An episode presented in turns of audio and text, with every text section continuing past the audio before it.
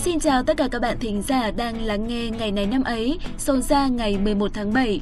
Các bạn thân mến, trước khi đến với nội dung chính của chương trình thì mình có một câu chuyện khá thú vị như thế này muốn chia sẻ với các bạn. Các bạn thân mến, vào sáng ngày 7 tháng 7 thì kỳ thi tốt nghiệp trung học phổ thông năm 2021 đã chính thức diễn ra với môn thi đầu tiên là môn ngữ văn. Trong đó câu 5 điểm của đề thì rơi vào tác phẩm Sóng của nhà thơ Xuân Quỳnh. Ngay lập tức thì cộng đồng mạng đã déo tên gọi nam rapper Denvo khi vào tối ngày 6 tháng 7, nam rapper đã đăng vu vơ hai câu hát trong bài Trốn tìm khiến cho nhiều người liên tưởng tới tác phẩm Sóng. Đó là Anh đi tìm thì em đi trốn, anh đi trốn thì em không tìm, lòng em không gợn sóng, cuối cùng anh mất công chìm. Nếu chỉ như vậy thôi thì chuyện đã không có gì đáng nói, bởi vì đó cũng có thể chỉ là một sự ngẫu nhiên có liên quan, và sóng trong dòng trạng thái đó cũng chỉ là sóng lòng của Đen Thế nhưng, đây không phải lần đầu tiên Đen nói điều gì đó ngẫu nhiên mà lại như thần tiên như vậy. Hai năm trước, Đen được coi là thánh đoán đề vì có những bài đăng liên quan tới đề văn trong kỳ thi Trung học phổ thông quốc gia. Cộng đồng mạng còn cho rằng nam rapper cứ ra bài hát nào thì sẽ có dữ liệu trùng khớp với đề thi năm đó. Cụ thể, vào năm 2019, nam rapper ra mắt MV 2 triệu năm được quay với cảnh sông nước bao quanh. Đề thi năm đó thì ra bài Ai đã đặt tên cho dòng sông của tác giả Hoàng Phủ Ngọc Tường. Tới năm 2020, Đèn Vâu đã ra mắt MV Trời hôm nay nhiều mây cực với cảnh duy nhất ngồi trên trực thăng, đuôi máy bay có hình lá cờ Việt Nam và đề thi đã vào bài Đất nước của tác giả Nguyễn Khoa Điểm. Sau khi phát hiện ra điều thú vị đó, cư dân mạng đã tràn vào trang fanpage của Denvo thể hiện sự thán phục nam rapper vì đã lần thứ ba rồi anh có bài đăng gần như đoán trúng đề. Các hội nhóm trang mạng xã hội thì cũng chia sẻ rầm rộ dòng trạng thái của Denvo. Dẫu biết rằng cư dân mạng chỉ là đang liên tưởng thôi, nhưng mà sự liên tưởng này cũng rất có cơ sở và cũng rất thú vị đúng không nào? Nó cũng đã khiến cho cõi mạng có những ngày vui vẻ sau khi kỳ thi kết thúc. Sang năm, trước khi bước vào kỳ thi Trung học phổ thông quốc gia thì chắc chắn là lượng fan truy cập vào xem trạng thái của Denver sẽ đông lên rất nhiều và có lẽ là Denver cũng sẽ rất áp lực khi mà đăng những bài đăng ngày sát ngày thi như vậy. Ok, chia sẻ một chút về những câu chuyện thú vị thôi các bạn nhé. Còn bây giờ thì chúng ta sẽ tiếp tục với chương trình ngày hôm nay.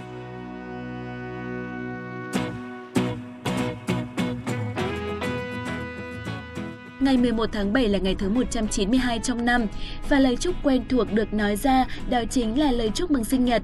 Sẽ thật hữu duyên khi ai đó nghe chương trình lần đầu tiên vào đúng ngày sinh nhật của mình. Nếu các bạn thính giả nào như vậy thì hãy ghim điều này vào kỷ niệm các bạn nhé.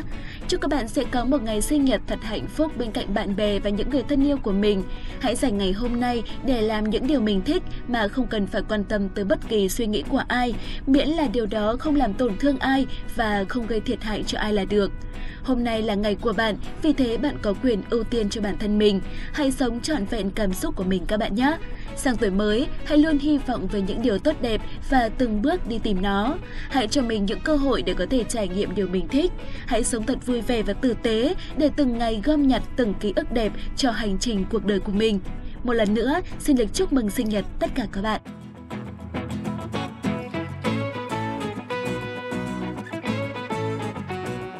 Và bây giờ thì chúng mình sẽ cùng nhau thư giãn nhưng cũng hãy tập trung để lắng nghe một câu danh ngôn là món quà mỗi ngày mà chúng mình luôn luôn lựa chọn để dành tặng cho tất cả các bạn. Câu danh ngôn của ngày hôm nay đó là Công việc, tiền bạc và địa vị xã hội là công cụ để giữ và chứa đựng cuộc sống, chứ không làm thay đổi chất lượng cuộc sống của chúng ta.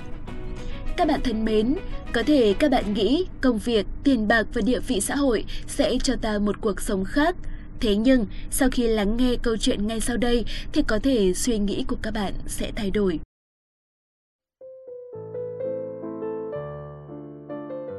Một nhóm sinh viên sau khi tốt nghiệp ra trường đều có công việc tốt, rủ nhau về thăm thầy giáo cũ. Sau một hồi trò chuyện, họ bắt đầu phàn nàn về những căng thẳng trong công việc cũng như trong cuộc sống. Nghe vậy, người thầy đi vào bếp và quay trở ra với một bình cà phê lớn cùng những chiếc tách khác nhau. Chiếc bằng sứ, chiếc bằng nhựa, chiếc thủy tinh, chiếc bằng pha lê và có phải chiếc tách trông rất đơn giản nhưng cũng có cái rất đắt tiền. Người thầy bảo với học trò tự lựa chọn tách và rót cà phê cho mình. Sau khi mỗi người đều đã có một tách cà phê, người thầy bắt đầu nói. Nếu các em chú ý thì sẽ nhận ra điều này. Những chiếc tách đắt tiền và đẹp đều đã được lấy hết. Chẳng ai đụng đến những chiếc tách rẻ tiền cả. Có lẽ mọi người sẽ cảm thấy điều này thật bình thường vì ai chẳng muốn chọn cho mình những cái tốt nhất. Nhưng điều ấy lại chính là nguồn gốc của mọi vấn đề rắc rối trong cuộc sống của các em. Điều mà chúng ta thực sự cần là cà phê, chứ không phải chiếc tách. Ai cũng vội vàng chọn những chiếc tách tốt nhất, rồi sau đó còn liếc qua người bên cạnh để xem tách của họ có đẹp hơn tách của mình hay không. Đừng để những chiếc tách làm ảnh hưởng, hãy thoải mái nhâm nhi cà phê của mình. Các bạn ạ, cuộc sống chính là cà phê, còn công việc, tiền bạc và địa vị xã hội chính là chiếc tách. Chúng là công cụ để giữ và chứa đựng cuộc sống và không làm thay đổi chất lượng cuộc sống của chúng ta. Đôi khi, chúng ta cứ tập trung vào chiếc tách mà bỏ qua việc thưởng thức hương vị cà phê mà cuộc sống cho chúng ta. Vì thế, đừng để những chiếc tách làm ảnh hưởng mà hãy thoải mái nhâm nhi cà phê của mình các bạn nhé. Đó chính là hương vị của cuộc sống.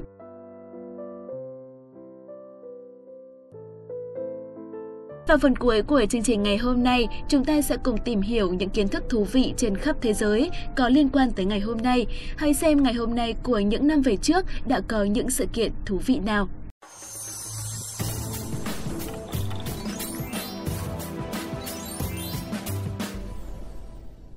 Chào mừng tất cả quý vị thính giả đã đến với ngày này năm ấy. Cô Đạt rất hân hạnh lại được tiếp tục đồng hành với quý vị thính giả trong ngày hôm nay. Viên Trà xin chào tất cả các bạn. Có lẽ những điều mà Đạt nói vừa rồi cũng chính là điều mà Trà muốn nói và hy vọng rằng chuyên mục đã trở thành người bạn gắn bó với các thính giả và đem lại những phút giây thư giãn. À, không biết là sáng nay cô bạn của tôi được ăn gì mà nói lại có vẻ tươi tỉnh khác hẳn mọi khi thế. Nói thế chẳng hóa ra là ngày nào Trà cũng giống như một bà già đau khổ à? Trong khi người ta trẻ trung xinh đẹp thế này cơ ừ, mà. không phải thế, ý Đạt không phải là như thế mà ý Đạt là bình thường thì cũng xinh rồi. Hôm nay xinh hơn mọi hôm thôi. Ừ, sao lại cứ nói những điều hiển nhiên thế? Mọi người biết rồi, nói đi nói lại không sợ mọi người thấy chán à Đạt? Kinh khủng, không thể chịu được viên trà nữa rồi. Mới khen có một câu động viên thôi mà làm người khác thấy sợ hãi quá rồi đấy. Đây không phải là lời khen, vì điều hiển nhiên là sự thật mà khi nói sự thật là điều hết sức bình thường Đạt ạ. À. Cạn lời với viên trà luôn đấy. À, thôi để cho cô nàng này uh, ngừng ảo tưởng thì có lẽ là bây giờ chúng ta sẽ bắt đầu ngày này năm ấy ngay bây giờ thôi các bạn ạ. Xin mời các bạn sẽ đến với ngày này năm ấy, ngày 11 tháng 7. Sau màn cắt mạch câu chuyện phũ phàng của Đạt thì ngay bây giờ Đạt và Trà sẽ đưa các bạn quay trở lại với ngày này năm ấy vào 11 tháng 7, ngày thứ 192 trong năm. Và đầu tiên thì xin mời các bạn sẽ đến với những thông tin tại Việt Nam. Ngày 11 tháng 7 năm 1995, tức ngày 12 tháng 7 năm 1995 theo giờ Việt Nam, Tổng thống Bill Clinton tuyên bố Việt Nam và Hoa Kỳ chính thức bình thường hóa quan hệ. Trước đó, ngày 3 tháng 2 năm 1994, Tổng thống Mỹ Bill Clinton tuyên bố dỡ bỏ lệnh cấm vận Việt Nam. Tháng 1 năm 1995, Mỹ và Việt Nam ký hiệp định thiết lập văn phòng liên lạc tại thủ đô mỗi nước. Với những hậu quả chiến tranh vẫn còn âm ỉ kể từ sau chiến tranh kết thúc vào năm 1975, sự kiện này đã gây bất ngờ đối với nhiều người, thậm chí với cả những người hoạt động ngoại giao vào thời điểm đó. Dù vẫn còn những nghi ngại, e dè trong những năm đầu bình thường hóa quan hệ, nhưng với nỗ lực của cả hai bên, Việt Nam và Hoa Kỳ đã xích lại gần nhau hơn. Hai nước giờ đây đã trở thành đối tác toàn diện của nhau trên tất cả các lĩnh vực, kể cả quân sự quốc phòng. Một trong những kết quả rõ rệt về tiến triển trong quan hệ song phương Việt-Mỹ suốt hơn 20 năm qua, đó là số lần thăm cấp cao giữa lãnh đạo của hai nước ngày càng tăng. Chuyến thăm quan trọng đầu tiên là sự kiện Tổng thống Bill Clinton đến Việt Nam vào giữa tháng 11 năm 2000. Ông cũng là Tổng thống Mỹ đầu tiên đến Việt Nam sau khi chiến tranh kết thúc. Ngày 19 tháng 6 năm 2005, Thủ tướng Phan Văn Khải là lãnh đạo chính phủ Việt Nam đầu tiên thăm Mỹ sau khi hòa bình lập lại. Thủ tướng đã thảo luận với Tổng thống George Bush về sự ủng hộ của Mỹ và sự nỗ lực tham gia Tổ chức Thương mại Thế giới WTO của Việt Nam. Giữa tháng 11 năm 2006, Tổng thống George Bush thăm chính thức Việt Nam khi tham dự cuộc họp APEC tổ chức ở Hà Nội. Đến tháng 6 năm 2007, Chủ tịch nước Nguyễn Minh Chiết trở thành người đứng đầu nhà nước đầu tiên của Việt Nam sang Mỹ sau giai đoạn chiến tranh. Ngày 25 tháng 6 năm 2008, Thủ tướng Nguyễn Tấn Dũng và đoàn đại biểu Việt Nam đã đến Nhà Trắng để hội đàm với Tổng thống George Bush. Thủ tướng Việt Nam và Tổng thống Mỹ đã ra tuyên bố chung sau cuộc hội đàm. Chuyến thăm Mỹ cuối tháng 7 năm 2013 của Chủ tịch Trương Tấn Sang đã đánh dấu bước phát triển mới trong quan hệ song phương. Sau cuộc hội đàm tại Nhà Trắng ngày 25 tháng 7 năm 2013, Chủ tịch Trương Tấn Sang và Tổng thống Barack Obama đã xác lập quan hệ đối tác toàn diện giữa Việt Nam và Mỹ. Ngày 6 tháng 7 năm 2015, Tổng bí thư Nguyễn Phú Trọng chính thức thăm Mỹ. Đây là lần đầu tiên một Tổng bí thư Đảng Cộng sản Việt Nam đến Mỹ. Tổng Bí thư và Tổng thống Barack Obama đã đưa ra tuyên bố tầm nhìn chung sau cuộc hội đàm ngày 7 tháng 7. Ông Obama cũng nhận lời của Tổng Bí thư về chuyến thăm Việt Nam trong tương lai gần. Từ ngày 23 đến ngày 25 tháng 5 năm 2016, Tổng thống Mỹ Barack Obama thăm chính thức Việt Nam. Trong 3 ngày lưu lại Việt Nam, Tổng thống Mỹ đã có các cuộc hội đàm với các cấp lãnh đạo Việt Nam, thảo luận cách tăng cường hợp tác Việt-Mỹ trên nhiều lĩnh vực như kinh tế, an ninh, những vấn đề khu vực và quốc tế. Ngày 29 đến ngày 31 tháng 5 năm 2017, Thủ tướng Nguyễn Xuân Phúc dẫn đầu đoàn đại biểu cấp cao Việt Nam thăm chính thức Mỹ theo lời mời của Tổng thống Mỹ Donald Trump. Đây là chuyến thăm Mỹ lần đầu tiên của Thủ tướng Nguyễn Xuân Phúc trên cương vị người đứng đầu chính phủ và là tiếp xúc đầu tiên giữa lãnh đạo cấp cao Việt Nam, Mỹ kể từ khi hai nước có ban lãnh đạo mới.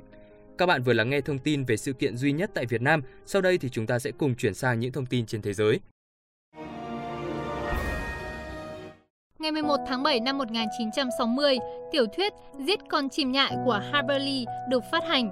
Đây cũng là tiểu thuyết đầu tay của bà. Dích con chim nhại là cuốn tiểu thuyết rất được yêu chuộng, thuộc loại bán chạy nhất trên thế giới với hơn 10 triệu bản. Cuốn tiểu thuyết đã giành được giải Pulitzer cho tác phẩm hư cấu năm 1961. Nội dung tiểu thuyết dựa vào cuộc đời của nhiều bạn bè và họ hàng tác giả, nhưng tên nhân vật đã được thay đổi. Giết con chim nhại là một câu chuyện bao gồm nhiều mô típ như sự ích kỷ, sự thù hận, lòng dũng cảm, sự kiêu hãnh, định kiến và cả các giai đoạn trong cuộc đời, đặt trong bối cảnh cuộc sống miền Nam Hoa Kỳ. Cuốn tiểu thuyết đã được đạo diễn Robert Mulligan dựng thành phim. Cho tới nay thì cuốn tiểu thuyết này là tác phẩm được xuất bản duy nhất của bà Harper Lee. Chúng ta sẽ cùng chuyển sang thông tin tiếp theo. Ngày 11 tháng 7 năm 1982, sau 52 trận đấu, Ý lần thứ ba đoạt chức vô địch bóng đá thế giới tại World Cup năm 1982. Đây là giải bóng đá thế giới lần thứ 12 và đã được tổ chức từ ngày 13 tháng 6 đến ngày 11 tháng 7 năm 1982 tại Tây Ban Nha. Đây là lần đầu tiên Tây Ban Nha đăng cai giải đấu này và là lần đầu tiên được tổ chức tại một quốc gia thuộc bán đảo Iberia. Tiếp theo sẽ vẫn là một thông tin về bóng đá. Ngày 11 tháng 7 năm 2010, đội tuyển Tây Ban Nha đánh bại đội tuyển Hà Lan trong trận chung kết, lần đầu tiên giành chức vô địch bóng đá thế giới. Giải bóng đá vô địch thế giới năm 2010 được tổ chức tại Nam Phi. Đây là giải bóng đá vô địch thế giới lần thứ 19 do FIFA tổ chức và là lần đầu tiên diễn ra ở châu Phi. Các bạn thính giả thân mến, thông tin vừa rồi thì cũng đã khép lại chuyên mục ngày này năm ấy hôm nay. Cảm ơn quý thính giả đã đón nghe. Hy vọng là các bạn sẽ tiếp tục đồng hành với ngày này năm ấy trong những số tiếp theo. Còn bây giờ thì Quốc Đạt và Viên Trà xin chào và hẹn gặp lại.